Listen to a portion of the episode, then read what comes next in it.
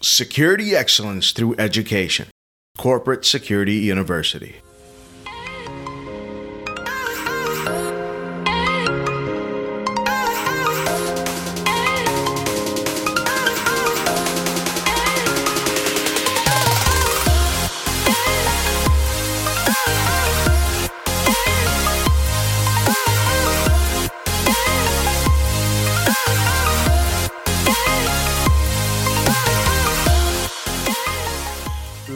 And gentlemen, boys and girls of all ages, we are here excited with Corporate Security University. It is myself, Carlos Francisco, and Scott Walker. And this is Corporate Security University. Security excellence through education. Now we got, listen, we got one of the coolest guys in the world. Let me tell you, he's like a savant of uh, of of don't laugh, Tyler. It's true uh, of education and everything else. And this is going to be a real cool one because we talked about Katrina and how Katrina was going to change the industry, and uh, and it has. But what would have been like if security was the main point at the time when, when you have law enforcement? What the government did that could have probably slowed it down. This is going to be a huge educational piece. I'll let Scott talk more about it. But we got Tyler Schmoker with us. Man, I love your name, dude. Every single day from I love on. his hair. I well, love his hair. Me, me too. No, it's so, so ponytail. It is glorious, Scott. It is glorious.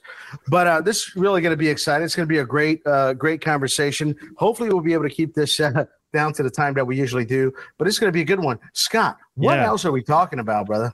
Well, what's interesting here is a lot of uh, we have a whole generation of people that maybe are not aware of what happened in 20, 2005 Five. in uh, the state of beautiful Louisiana, New Orleans, um, the uh, the Katrina hurricane, and I was on the West Coast when this happened. I was a federal agent working in uh, San Francisco Bay Area, so I didn't know anything about what a hurricane is. Obviously, I know what earthquakes are, but sure didn't know what hurricane was.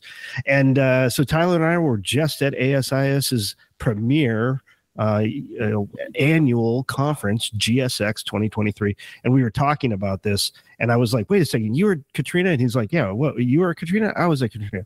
And we did this whole like, you know, pointed at each other thing, like, "What did you do? What did you do?" Um, and then we started talking about this, and we're like, "This might be interesting for a podcast." Just the experiences that we had, the things that we saw. Both both of us were working for the government at the time, but there was a private security context here, and we we, we should talk about that. We should talk mm-hmm. about emergency management uh, because one thing's for sure. We are seeing a significant uptick. I mean, today, as we are recording this on September 29th, the uh, much of New York City is underwater. So um, the the rapid rising of, of sea level and um, disasters are becoming more commonplace. Flooding is is um, one of the most predictable things uh, and the most destructive things in, in Mother Nature. And so, how do we as security professionals in our international corporations, how do we keep our companies, our people, our products, our supply chain secure and safe? When these things will occur. Uh, there's probably not a lot that we can do to minimize these situations, but there's things that Tyler and I saw while we were there uh, during Katrina that I think uh, have influenced a little bit. Um, at least it has for me. Tyler, I won't speak for you, but I'll let you speak for yourself. Definitely influenced the way I look at responding as a as a corporate security professional to a natural disaster. Yeah. So Tyler, why don't you go ahead? Uh, why don't we just start with you? Uh, I don't know if you if you feel comfortable enough giving a background of kind of who you are, where you came from, and, and those kinds of things. Um, but feel free to to jump in. How'd you get to this beautiful state of Louisiana and and NOLA? Tell us about NOLA. Well, so essentially my career in the military started five days after high school ran off joined the army left the family farm and it, it really was that simple right? And did an active duty tour and then transitioned in the national guard to start going to school and, and earning a degree. But i so i I was in a D2 school down south at the time. So I was in the National Guard there, got the tuition benefits off of that, which I think kind of ties into what you guys are working on too. So I was part of a quick reaction force for the state of Louisiana. And um, interestingly enough, relative to Katrina, on this quick reaction force that I was on, we'd done a similar operation the year before for Ivan right? Where we went, oh, yeah. occupied the Superdome, basically went through the drills of, you know, how we would take people in. And I think for that shelter of last resort, maybe a couple hundred people came in there, right?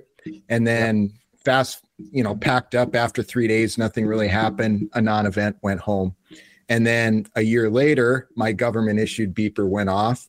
Uh, three hours later, we're rolling trucks out of the armory. We got all the boys and girls together and, and kitted out and ready to go. And so we actually arrived in New Orleans pre landfall of Katrina. So we were about 24 hours before pre landfall. So we got there and we started doing RSOI or reception, reception, integration something right so basically taking people in for the shelter of last resort and this time around there's more people coming in and then obviously the whole world saw what unfolded as far as like the complexity of of of challenges and really scott you know where i was i've been thinking about this a lot since gsx this year because you know we sat down at that dinner and we were talking about polycrisis that night yeah and um for folks who don't know it's kind of a concept that what is it the I can't remember the organization that's that that coined the term polycrisis, but essentially the World Economic Forum.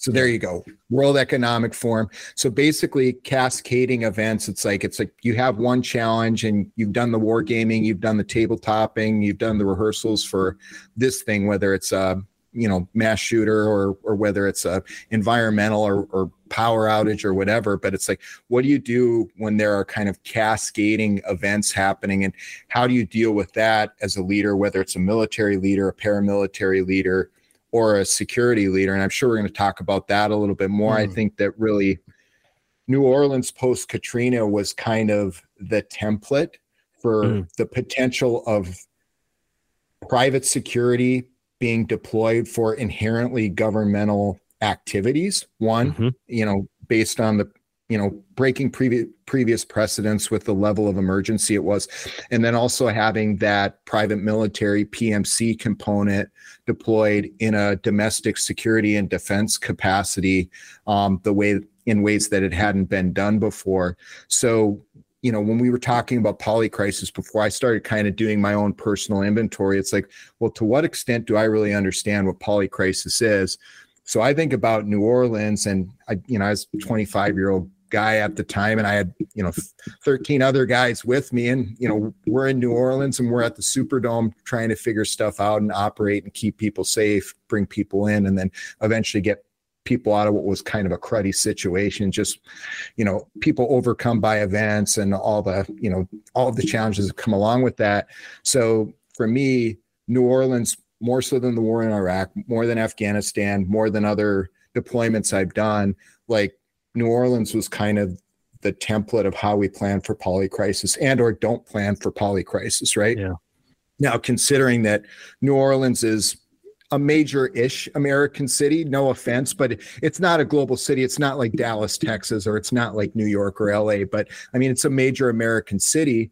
But you know, we're the richest nation in the world, and I mean, there was a period of time we were struggling to figure out how to respond just to one city because you right. had that that polycrisis of events where okay, we've got the storm that comes and we have the damage and impacts that comes along with that.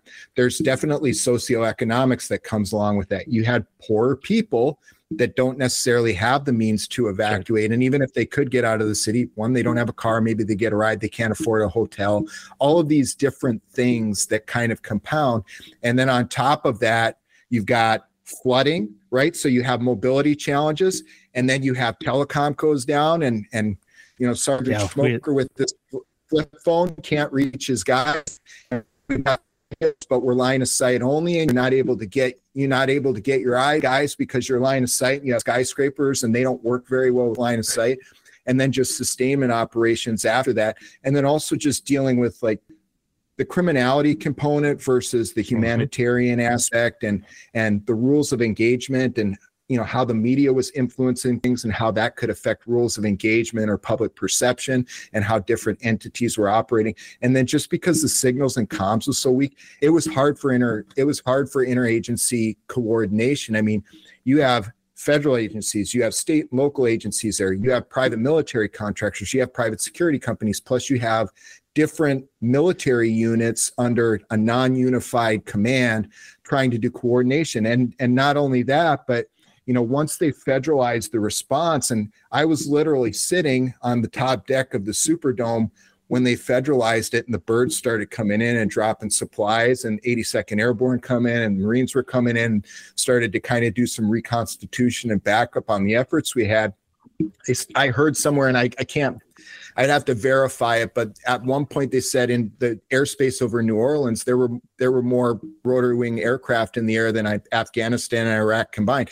And I mean, Correct. it was it was a wild experience. Even to this day, when I look at time in other disasters, and then also Afghanistan and Iraq, like uh, Katrina just wild, man. It, it was a different beast. I just too much. Tyler, you're incredible, incredible. Look, too many ideas. I think we're going to be doing this for a lot longer than than we probably should today. But here it is. Here's a couple things that you mentioned. I thought it was really really interesting to me. You know, back in 2010, the World Bank literally stated that the benefits and costs of government spending are spread unevenly, providing an incentive yeah. for groups to form and influence spending and policies in their favor. So, what you one of the things about Katrina that a lot of people don't know that uh, most of the people that were affected, almost like 100%, 98% of the people that are affected, were literally mid to lower income folks, mostly lower income, right? Mm-hmm. These are, see, the World Bank already knew this kind of stuff. That's the beauty about this thing that was written in 2010.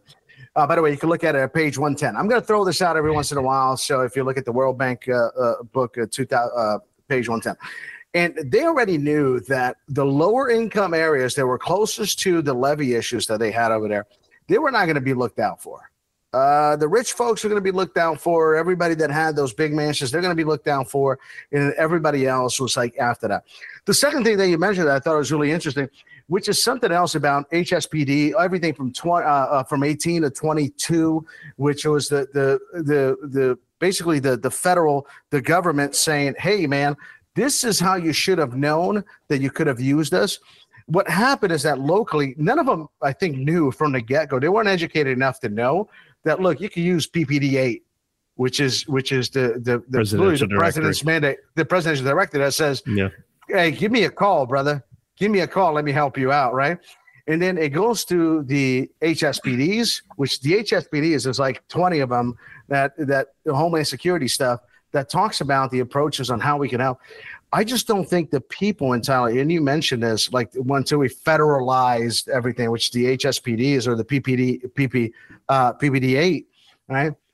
I just didn't think they knew how to use it, and most importantly, once they did, or somebody told them, gave them a hint, it was like how to manage it. Mm-hmm. And I think I think that was a big issue right from the get go, and I think you got to see it right from the ground up, man.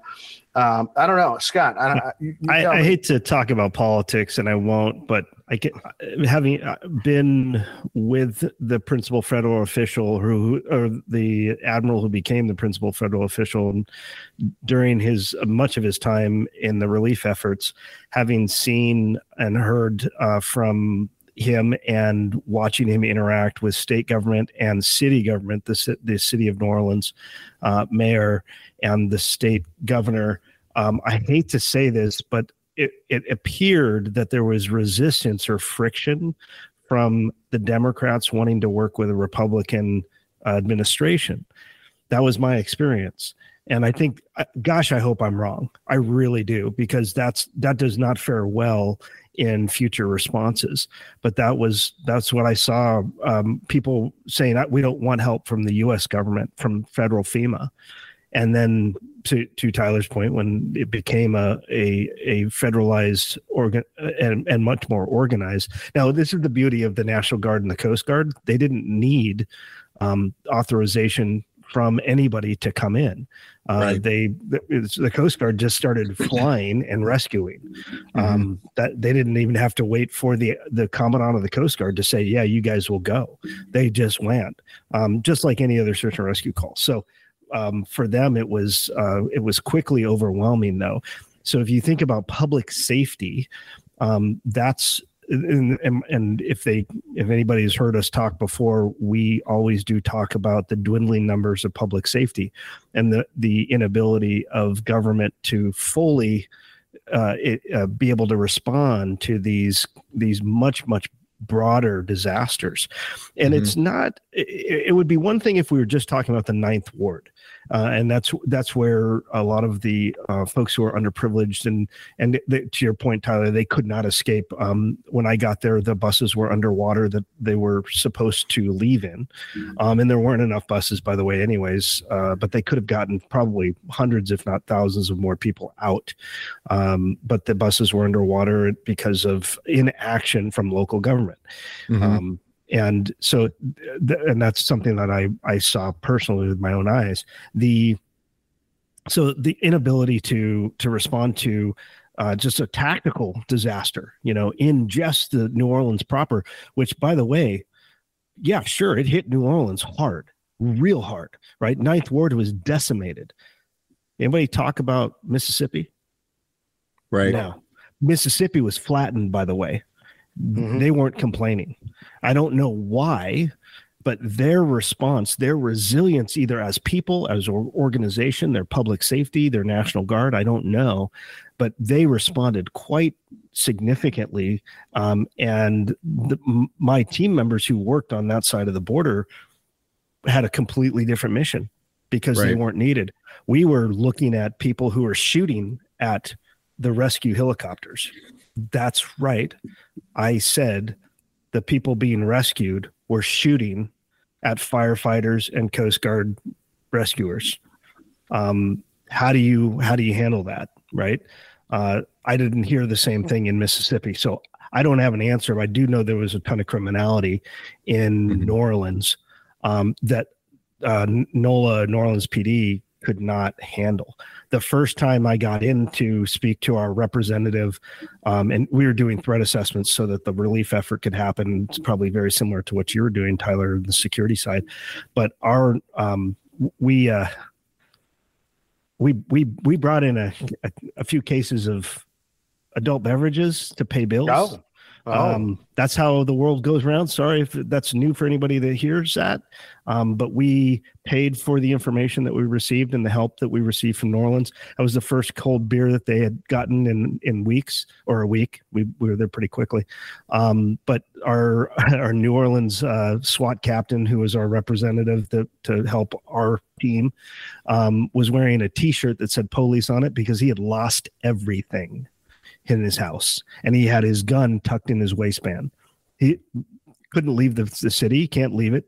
Um, the city uh, uh, would have been uh, completely abandoned by law enforcement, but those guys stayed and they fought through it and they and they deserve um, you know a lot more recognition than what they got from the government thereafter or, or the, the press thereafter was very critical. But mm-hmm. i mean t- tyler you probably saw let's just talk about the security elements on the ground. Um, from your vantage uh, did you what, what what were the security concerns? Um, so people can understand that um, when you're driving into a disaster zone uh, you, you you don't just drive like I'm on the freeway and I'm you know driving Miss Daisy. You, that's not the same thing um, because there are power lines that are down across most of the streets. Uh, there's no gas station in town, so you better bring extra gas. I mean, what was your experience with uh, with those kinds of things, logistically and security wise? Well, I would say really even when the water was still high, there was the added complexity of there was near zero mobility, right? right. Like you had a period of time when the water was at its highest, like even like butted up right up to the Superdome, that you know high Ford trucks couldn't get in and out. And then on top of that, you have towers that are overloaded. So we had our cool early 2000s flip phones. No one could make a call, and you keep trying and keep trying and mm. trying. So you could, so you could call mom and let her know, look, I'm still alive. Don't believe the news. I'll let you know if something changes. Right. So, you know, there's that. But you're right. A lot of the people who were part of the early response in particular was first responders that lived in the city or yep. lived in the state because and then also like national guard people who lived in the city or lived elsewhere in the state and you'd mentioned it before scott how you know national guard doesn't fall under the same posse comitatus type of laws right. but i think there's probably an element to even the lack of unified command until the effort got federalized where there was some resistance just around like posse comitatus i think and just the yeah. fact that national pure National Guard responses rarely reach the level where they require a, a high echelon unified response or unified military command. So I think it's just one of those situations where it got too big for the folks in charge locally and they really needed that component between you know the likes of fema and, and homeland security and and dod and all these other agencies that came in.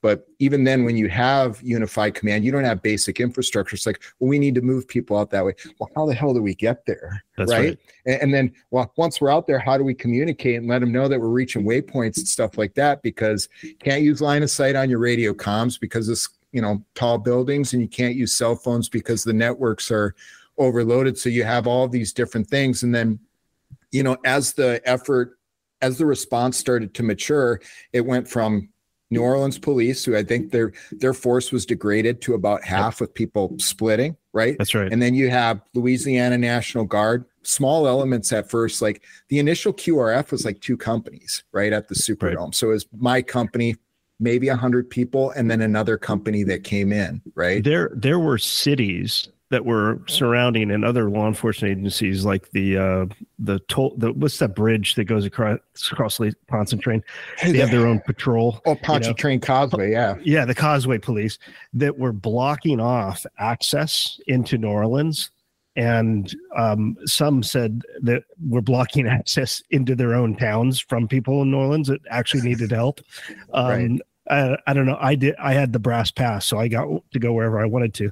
But um, some of the security things that I initially saw, and which is funny or is interesting, I think, because I never saw a security guard the whole time I was there. I only saw National Guard um, and mm-hmm. law enforcement. I'll just say u- uniform law enforcement.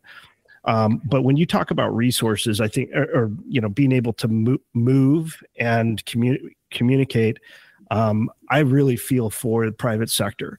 Uh, we we've all seen the videos of people wandering around in Home Depot, Lowe's, um, Walmart uh, in in New Orleans, taking things off the mm-hmm. shelves. Mm-hmm. And at the time, nobody understood what was going on.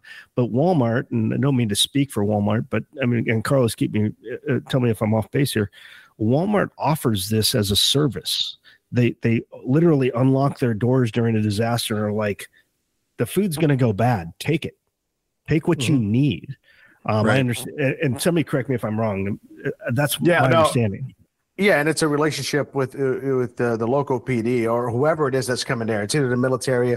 A lot of them are National Guard people that are actually doing security because ultimately what they want is to make sure that their property itself is not damaged. Uh, the food that is going to go damaged, that is a loss to them, right? On the asset protection side, on loss prevention, a spillage, uh, shrink percentage. So, yeah, they're like, wow, we're going to do this. It's going to be a loss anyways coming up. And the beauty about this disasters, by the way, and many companies did this, gentlemen. Uh, again, going back to a little bit on the education side, is that they literally wiped out their entire inventory as a loss. Uh, insurance companies have to pay a whole bunch, oh, yeah. even when the loss didn't happen.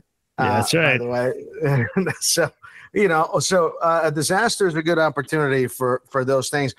But mm-hmm. uh, I think what y'all are saying is just amazing. I'm I'm loving hearing a little bit of the history from from used to that were down on the ground. You know, mine is really an educational base. Uh, I was hanging out in Orlando, Florida, where we've had plenty of our hurricanes. But yeah, you guys get hit all the time too. Well, yeah, we I mean we get hit all the time, but we didn't have a levee that a lot of government money went into it in 1927. Uh, yeah. We could talk about a bunch of different things here a little bit later on, but 1927, a bunch of money went to it. They did absolutely nothing about it. And that's why the levee uh, broke the way it did. But you're right. It's all the way up, up and down the Mississippi, by the way. It was not just uh, NOLA, New Orleans. So New Orleans. you guys continue on. I'm, I'm loving what you guys so, are saying. I'll just throw in these things every once in a while. No, that's good. The, the where I first my first experience with security is we were in downtown NOLA, New Orleans, and uh, I think we were in the French Quarter, and I saw um, something that I'll just describe to you and then I'll tell you what it was. But I saw something that I had only seen on the news in Iraq and Afghanistan, which was a gun truck. And this is the the white Toyota Tacoma trucks, you know, with the the guy standing in the back with a machine gun, or uh, the es- or the Escalades in some the, cases. we we did. I didn't see any Escalades initially, but everybody wanted. I had an Escalade, which was the only thing that I could rent. By the way, in Houston, I rented the last four wheel drive vehicle. By the way, never got a flat tire and had no mechanical issues with it. Drove it for months. Um, by the way. So uh, I, I get to I get into the downtown area into the the French Quarter, and we see these these guys rolling around in trucks, and we're like, who the heck is that? Because up until that time, it always been National Guard, police, and Coast Guard, and uh, so we were like, and by the way, no uniforms, wearing like cool guy t-shirts and Oakleys and uh and, and uh 511 pants. Everybody had 511s, tan 511 pants. I'm embarrassed yeah. to say that I had I had too many pairs. Yeah. So so we we see these dudes rolling around and they're they're what uh, you would call camo dudes or uh, you know combat action guys. And uh, so uh, what turned out to be was Blackwater. Before, and other and others too. And others, yeah. B Dub yeah. so, uh, uh, predominantly for sure. Which is interesting right? Because you think like okay how did how are they getting they had they didn't have crew serve weapons but they had they did have military style rifles and pistols for sure. But what a lot of people don't realize is that besides securing critical infrastructure you know you do have to secure your energy and communications and water and food and uh, supply lines. I mean I, I'd like to think that it's probably very similar to what we did in Iraq and Afghanistan mm-hmm. um, once you know we we kind of the U.S. government took over. But so they brought it. They had to bring in military contractors, uh, mm-hmm. essentially, to to do these things. The, where I also had the most experience with them, and and they all gave me lapel pins, and I have one over here from Blackwater. Um, and we had we worked with a bunch of former uh, SEALs and team guys, and uh, but I was telling this story before we started recording. We had um, an emergency operations center that was running the initial disaster management, and that was out of um, uh, Baton Rouge, which is the state capital, and that was is only for emergencies, so it couldn't continue to do the relief efforts. So the FEMA, the U.S. government, actually purchased um, just kind of uh, maybe a mile or so away from the Emergency Operations Center. They purchased uh, what was an old Sears department store, and they they built out a whole command center in there for FEMA relief, and that was where the principal federal official Admiral Thad Allen was, and so we were part of his protection detail, and so we would take him in and out of there, and he had a kind of we have our own entrance and exit um, that was gated and guarded, and uh, we had our own helicopter pad because uh, he'd fly most places because it was really hard to get around. Um, and the folks who were part of our protecting our little compound that we called a fob, um, and for various reasons, those guys were Blackwater. And mm-hmm. um, so we, I got to talking to them, and, and it's really interesting because I was like, so how do you guys come here and like become you know you're a security guard but you're working for fema. You don't have any authority. Do you have a state license or how does that work? And that what they told me and i don't know if this is still true today and how they do things but they basically got the whatever certifying body is for the state of louisiana to to kind of give them a pass like mm-hmm. this is this is an emergency. These guys don't need to be licensed security guards. They work for FEMA, uh, mm. uh, paid for by by FEMA. And uh, by the way, they can carry guns. And mm. you know, I I don't know how how the liability works. I'm sure Blackwater had, had plenty of insurance and things like that. Um, although I've heard Erik Prince tell some horrifying short stories about being self-insured on some operations. I don't know if that was the case there, but that I thought it was really interesting because now we think about this year's 2023 and and nearly 20 years later, right? In a couple of years, it'll be 20 years uh, since uh, Katrina, the Katrina occurred. And by the way, m- much of the Ninth Ward is not repaired. Nearly 20 years later, by the way, Carlos, to your point earlier. So, from a security standpoint, um, priority is going to um, be different. And I, because I wasn't in security at that time, I I can only imagine what it would be like um, to have so much devastation going on if you had people in that area or if you had something some commodity or some asset that you needed to secure. And can you imagine the phone calls that are were going out to that at that time, the Allied Bartons of the world, or the maybe it was just Barton back then, but you know, you're you're calling G4S and you're calling Whack and mm-hmm. Hunt, you're calling all the bigs. Hey, can you get me guys? Can you get me guys? I need I need security. Um, I have done that, not in the United States. I did that in China. We blew a building up. Our building got blown up in China. We had to call Securitas and send them in, um, and it, everything worked out. But that's a funny story, by the way. Uh, maybe if we get time. But you know, I want I want corporate security folks to be thinking about this. How it, when you have a, a, disaster, and the disaster does not have to be an international or a, a regional disaster like a hurricane. It can be an active shooter, right? It can be a fire you know mm-hmm. that that uh, it could be a tornado um, mm-hmm. right? And we've we've talked to our security vendor partners about things like that and how they've responded and, and they've really kind of pulled us out of the fire many times. But i do want to i'm kind of curious what your thoughts are. How how do you prepare for these kinds of things? I mean i have my own way. You, you uh, we all know disasters are unpredictable or and predictable depending on what side of the country you're on. You know an earthquake is a, a bit unpredictable but you can predict that it's going to be a nightmare Sure. You know, for security. I, uh, from my from my point of view, real quick, guys, it, I'll just jump in. Is that, um, I mean, unpredictable as it is, we all know that natural occurring disasters are the bigger thing in our industry that we need to worry about. I personally believe that until today, we don't do that. Look, every single course that I've ever gone through, or every single sexy thing that has ever come out that has said, well, you should educate your people in this, has always been like bomb threats, some person with a gun or an armed something, right? Um, it's never like the focus is, you know, being from Florida, hurricanes. What do you do when hurricanes happen? What do you do when you have massive floods? You know, mm-hmm. I mean, especially if you're up and down to Mississippi. I, am gonna bring it back to Katrina real quick. Up and down to Mississippi, should have happened in 1927. Happened in 1947, right? Literally, it happened again in 2005 with the with the levee break. But all the way in between, it has flooded in a small amount in, throughout cities in Mississippi. Not totally because of the 2005 Katrina hurricane.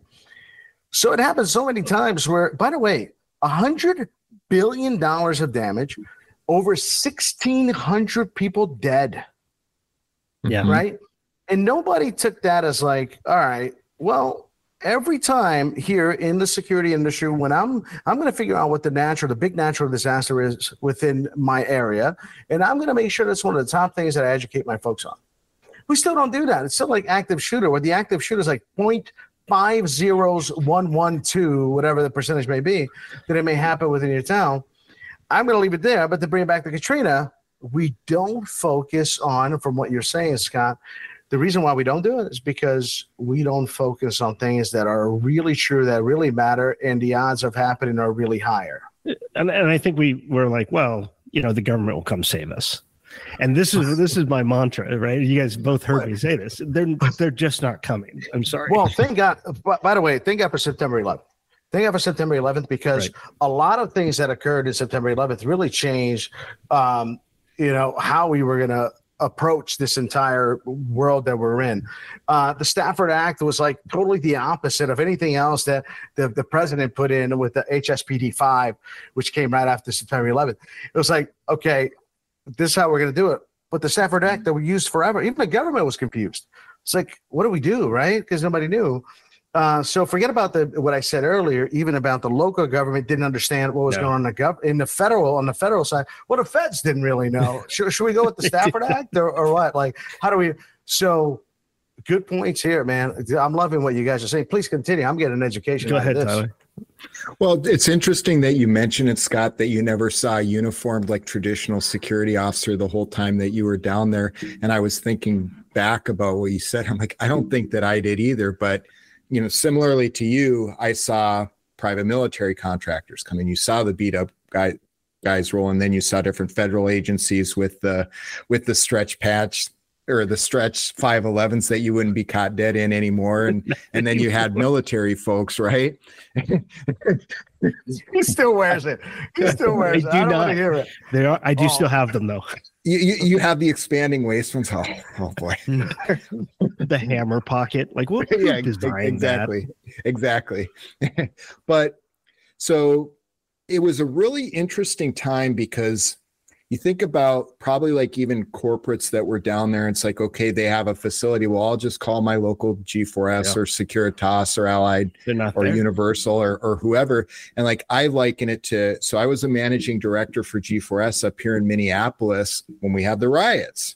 Okay. And literally, me and my business development guy, like when it started cracking, like we're getting a call every few seconds and right away you know my my business development guy is like oh we could sell so much business. Like we don't have enough people. It's like basically we're not taking on any new business and then you're basically the best you can triaging and supporting what assets you have available to support existing customers.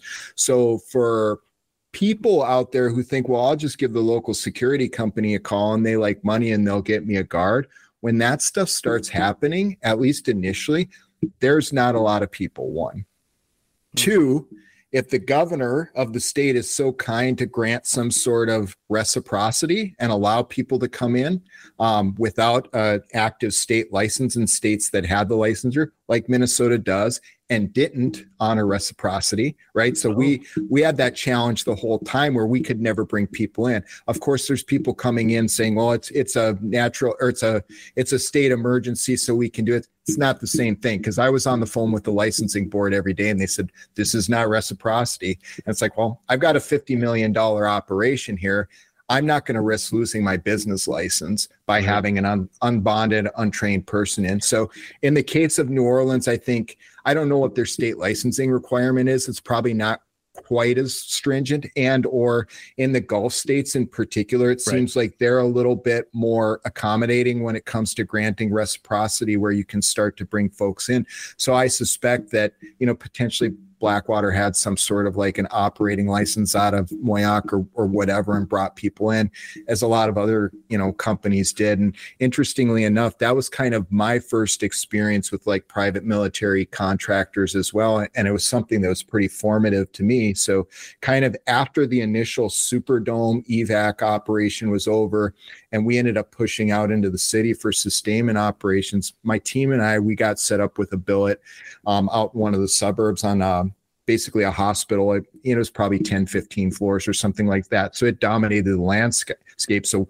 we were running operations like the PVS4, the old Starlight scopes, we're looking for activity and we're on we're on comms with cops and we're calling them in right to location so they can make busts if you have people stealing rims or doing drugs and all these other things so we were kind of command and control oversight think uavs before uavs or at least before yeah. we were using uavs here and so at this building there were a couple guys they weren't with blackwater but they were essentially pmcs who'd been hired direct um, by this hospital to protect the work crews during the day and then they were just there at night. So you know we saw them became friends or whatever. And so that kind of always stuck with me. And then eventually i saw it more in iraq and then i said well this is something i want to try doing. I'm an ex-army guy i'm a national guard kid and i've got big ideas. So eventually i went and did some of that stuff as well before i got into corporate security. But you know there are a lot of proponents out there talking about you know the privatization of inherently mm-hmm. police and and inherently military activities for you know local internal defense as well as overseas and abroad. And Erik Prince being a huge proponent of it. He was on Shawn Ryan again recently. Yep, I haven't that's listened what i was to, talking about. Yeah. yeah i haven't listened to the whole episode yet but it's it's definitely in my playlist.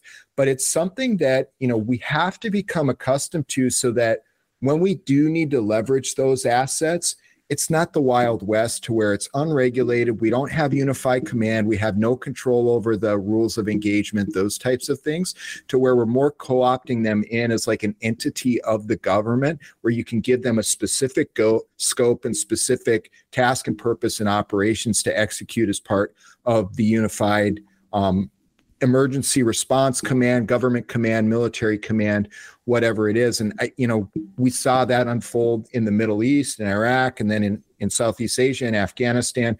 And I think it's only going to continue because private security traditional companies like the big guys here in the US as well as your more tactical private military entities there is some benefit there in the flexibility that they can pivot and shift assets from one place to another that a local mm-hmm. police department doesn't have. You know, I think about the city of Minneapolis. I think I had more heads on the ground in Minneapolis than the city of Minneapolis did. I think I had about, you know, probably in the city 750 people myself and I'm a private guy working for a private company and we're protecting clients and, and their assets, right? So I think that that's something we need to really think about, you know, when we talk about polycrisis and disasters and even the disasters, Carlos, like you were saying, it's like, well, why don't we worry about floods? Well, it's, it's right. less it's less sexy than CQB, but we still have to do it. Oh God, yeah. I need I need I need yeah. a guy who maybe they're not tactical, but they know how to get water in when their boys are are dying of thirst in, into the That's city. Right. So there's that type of stuff. I love it's it. not tactical, but you got to do it. I love tactical, bro. I love ta- all those guys for being the greatest ever. Um, but here's here's a couple things that you guys met because you're dealing with you know can I bring somebody from another state that's not licensed in my state mm-hmm. those other things. Well, how can we use the federal laws that are out there today that are directly connected to emergency management to make sure that we can use those also in the private? Look, everybody knows that, that most of the infrastructure in the U.S. 85 percent plus we know this in emergency management comes from private companies, right? One of the reasons probably we couldn't tap into these private companies because New Orleans didn't have that communication in between government and private. I'm sure if they had that con- connection that we do today, I know that my team, uh, where I work, uh, that's one of the biggest things that I tell them. Make sure you're always communicating with your local law enforcement, emergency management. They were exchanging ideas. We're talking every single day because ultimately, I know from my emergency management right degree is that we probably hold way more than they do when it comes to these things. That relationship wasn't happening. But how can we get, which is a great one that, that you brought up, Tyler, that's why you're the smartest guy in the room, is how do we get people automatically when these situations, either the, you know, EMAC, right? The Emergency Management Assistant Comp Assistance Compact that we put together back in 1970s where states can assist from each other. All they got to call, they don't have to go to the feds, by the way. You don't have to go to the feds. These are all state licensed stuff, right? State to state talking. Mm-hmm. How can we get them to jump in and say, all right, we're cool. Bring bring your people, bring your security folks, bring everybody that, that we need to make sure this thing happens. How do we get the state to open up and say, okay, you know, these private companies are well trained. Security officers got that well, 40 hours. Their state, you know, recommend the thing. And we're going to trust them in emergencies. I'm not saying bring them across. Let's not do a, a big party, you know, free for all. But honestly, an EMAC should say, okay, if we're going to work together as states through this compact, let's allow every state license in emergency yeah. be state uh, uh, give, give me a word there scott. Uh, uh reciprocity. reciprocity. Yeah. Yeah. So i'm gonna I'll leave it at that. What do you guys think? Yeah, I, I, think this is going to be um, going back to polycrisis and where we're seeing kind of the future with where we have less professionals and on the protective services side uh, we're going to need something like that. We're going to need to have something that we can um, share cross border. But the problem, or I think the one of the challenges is, is if this is truly a poly crisis, you know what happens when we have a major cyber attack on our communications infrastructure mere um, hours before a hurricane is coming ashore and it's a cat 5 hurricane and it's getting ready to hit mm-hmm. and then all comms um, go out both internet and and everything else. So we're um, we're, we're on that that cusp right now of where um, anybody know what happens when when you can't communicate, right? And we all know that those of us in emergency management know that you better have a runner, right? Mm-hmm. And we, we now we're going back to like World War One.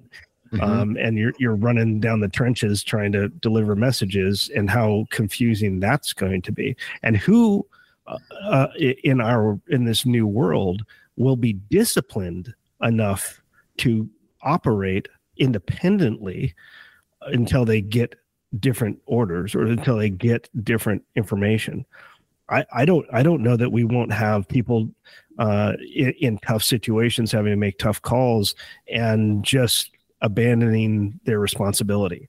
That's that's the fear that I have is mm-hmm. that um, we kind of do have as we're losing and you guys have heard me say this as we're losing the baby boomer generation um, who had that sense of honor who had that sense of responsibility. Not to say that the other generations don't I'm not belittling them but we just don't have that same level of discipline. Many baby boomers um, served in the mil- in, in the military and public safety um, before they're going on to their other corporate security c- careers.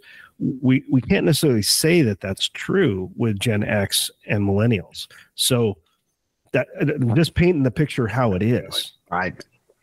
Yeah. I what I one thing, and just to go back and, and Tyler, because we got about five minutes left. I think it, here are some things that I'd like to see that brings it back to our industry, the security industry. Okay. So September 11th happens, a lot of different things go on, right? And then you have the, the the national framework that was put together along with NIMS, right? The National Incident Management System gets put in. ICS then is how we operate down on the ground. Now it's put into place. There was a thing about the ICS system that I love till today, which the uh, finally when I got to the ICS, the operational system, Tyler, is where they finally said, okay, we all government folks here, we're going to speak the same language. But now we're going to involve this 85% of all the critical infrastructure that's run by private companies, we're going to involve y'all in that incident command system. Okay. They finally said, they finally let us in. The government let us in. And being coming from the private side, I'm like, all right, man, I can work with you on this. We, you know, we're gonna all talk the same language. I'm really excited about because you know, back then I was Mickey Mouse, Tyler. I was Mickey Mouse, and we had our own Mickey Mouse language. You know, like our entire uh, alphabet uh, was, you know, it was like M was Mickey, you know, it was uh, that's that's how it worked out for us. So here's the thing that I like to know: How can we make all of these wonderful federal, um, I guess, mandates that put in put put into work? And I, God, I can't name them all right now, but anything that has to do uh, with emergency management and all the way up to you know if, if somebody's coming after our government posse comitatus which i don't want to even go into that uh, mm-hmm. because we're getting to Trump and trying to pull that out in emergency management. And I'm sitting around going, Trump, you can't use that for what you're trying to do. That's a whole other thing. But we'll talk. Yeah. We'll talk about that later. But anyways, how can we do this, Tyler? How can we cre- allow the government give them give them a, a, peace of mind that if the private industry comes into their place, we won't take over.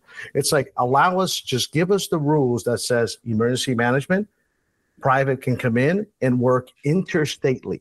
Is that a word? Interstate? Yeah. How do we do it, Tyler? How do we make that happen? I think at its most fundamental level, the biggest thing is for any organization, private, public, whatever, when we're dealing with higher probability threats or disasters like Katrina, it's not we hoped it wouldn't happen, but it's not like we didn't know about the magnitude that was possible with it. So it's starting to have those discussions before it happens. Have those discussions where you can sit down with an unoccupied brain pan and, and you can work through some of those things and start figuring out you know what are areas of responsibility for the city for these things so when it comes time you can deploy people in so even in a in a case where you lose comms completely, whether it's overloaded telecom, whether it's an EMP, whether it's a cyber attack before a hurricane, whatever. You can still operate then line of sight with small units, you know, groups of a hundred, you know, under under police command or military command. So they have reasonable autonomy to where they have left and right guardrails to where they can do the things that they need to do sans a unified command and the and the communications component that comes along with that. Because the last thing you want to do is be reaching out to a potential partner when the stuff has already hit the fan saying, well, I need to get these people in or whatever. So, like, I'll even liken it back to my experience in Minneapolis. You know, I've got customers going nuts because why are you getting me people? More national company. And then, even internally in, in the company I was working for, G4S at the time, I've got folks down in Florida call me, my customer's very upset, Tyler. Why aren't you taking care of this? It's like, they're not licensed. Well, I've dealt with hurricanes and we did that, but it's like, but this government is not allowing that. So we have to work within the confines of what we have. So it was really more of a situation of not putting people on buses or planes at any cost.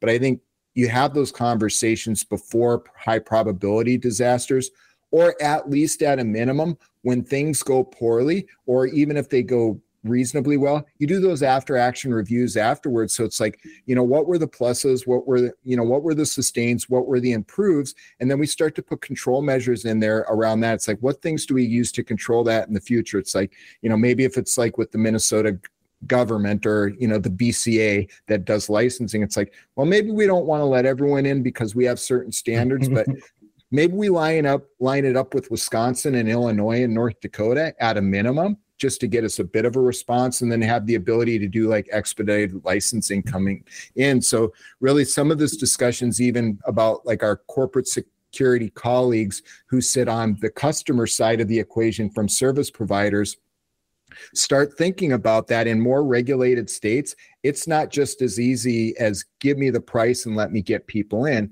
because you're talking about providers with multi-million dollar operations and they're not going to get jammed up and lose a $50 million operation because they had un- unlicensed guards in even if they can make a bunch of money off it because then you're basically banned from operating in the state. So those are some of the things. So really those early conversations before stuff happens and taking those lessons learned. So if you have a like a New Orleans type event, those disaster prone areas. You're talking about that before, so you have all of your your reciprocity considerations lined up before, or or if it's you know more like you know socioeconomic type of events that happen, it's like Minneapolis can happen anywhere in the world, and it really did in oh, yeah. a lot of places. Yeah. So it's like every emergency manager should be thinking about that and thinking about, well, have we really talked about reciprocity? Because you know what? a, a CSO from a Fortune 500 calling up a, a local licensing body, they've got more juice than they think to start thinking about those things. Mm-hmm. And there's those operate there's those opportunities to coordinate and collaborate ahead of time so that Tyler's not calling up BCA saying you're screwing me over here and everyone's mad and I can't help them and I'm supposed to be helping people, right? Well, I'll tell you, I'll tell you exactly what you're saying is one of the problems that I have with the, uh, you know, the statement of work or what contract, whatever people want to call these days, uh, which is statement of service, whatever they want to call, which is like within my statement of service, I said within if something happens within 48 hours, I, I I'm going to need 22 officers. It's in the statement of service and you sign as a provider of security company saying that you're going to get those 22 but let's say the crisis occurred in my area in my town in my state there's no way in the world within 48 hours you're going to give me 22 people not when it I happens hate. to, not when it happens to everyone when it just happens to carlos the corporate security director i got you covered all day long but oh, now i have it. i have 40 carloses in my city now and i've got a exactly. problem but that's it, right? And that's exactly what I meant. How can we work to change the industry to make sure that the security officer from across the line, uh, Missouri, Kansas is a perfect because Kansas City of Kansas on both sides. Kansas City is on both sides of Missouri and Kansas, right? How can I get just let, us get some people from Missouri. Let's get them over to Kansas to go fulfill my 22 hours. That's how we need to change the industry, everybody. And I think that we can do it when it comes to emergency management. Thank God for Katrina in this conversation we got to the bottom of this. The three of us are going to change the world on how we are going to make things like NIMS uh, become a private slash government thing where we can use any of those things.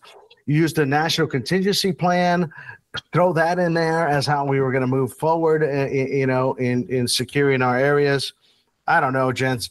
I'm just throwing all these things in there. We could probably talk about this for the like 24 hours straight or years. Um, I know, but I gotta we gotta slowly cut this out. But Scott, what what do you think, man? Can you why, why don't you close this thing out, buddy? The, the only thing the only thing I'll add is you, you guys are 100 percent right. Um, it is imperative that all corporate security folks are taught and require their vendors to have ICS training um, we, you, we, I recommend ICS 100, 200, 700, 800, so that you know how to communicate with your first, your, I, what, I won't even call them the first responders because the security team on the ground is going to be that first responder nine times out of 10 but those your public safety partners, uh, you got to speak their language. And if you don't take time to have them come and, and tour your campus, tour your facility, um, you're going to be in the wrong, and you're going to uh, be behind the power curve when you most need them. So with that, I will say, I'm Scott Walker. Yeah, I'm Carlos Francisco. This, this is Corporate Security University. By the way, hanging out yeah. with Tyler Schmoker, but can't yeah. forget that. So, That's right. Corporate Security University. Security excellence through education.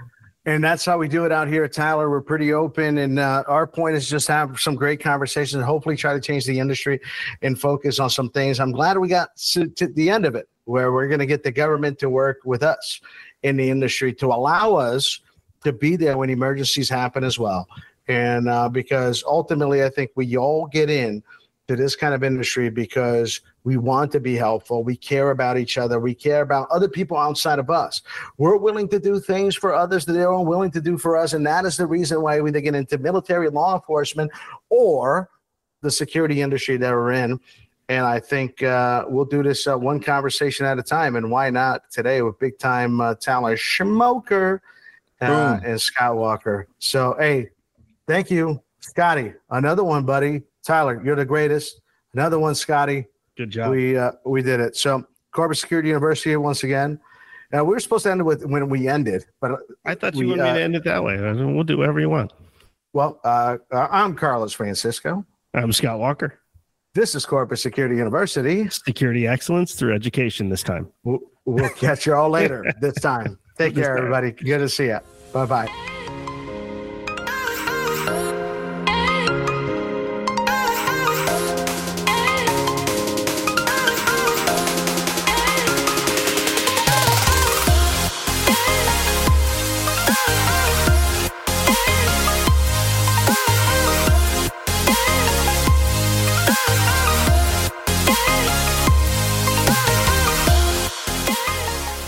Security excellence through education.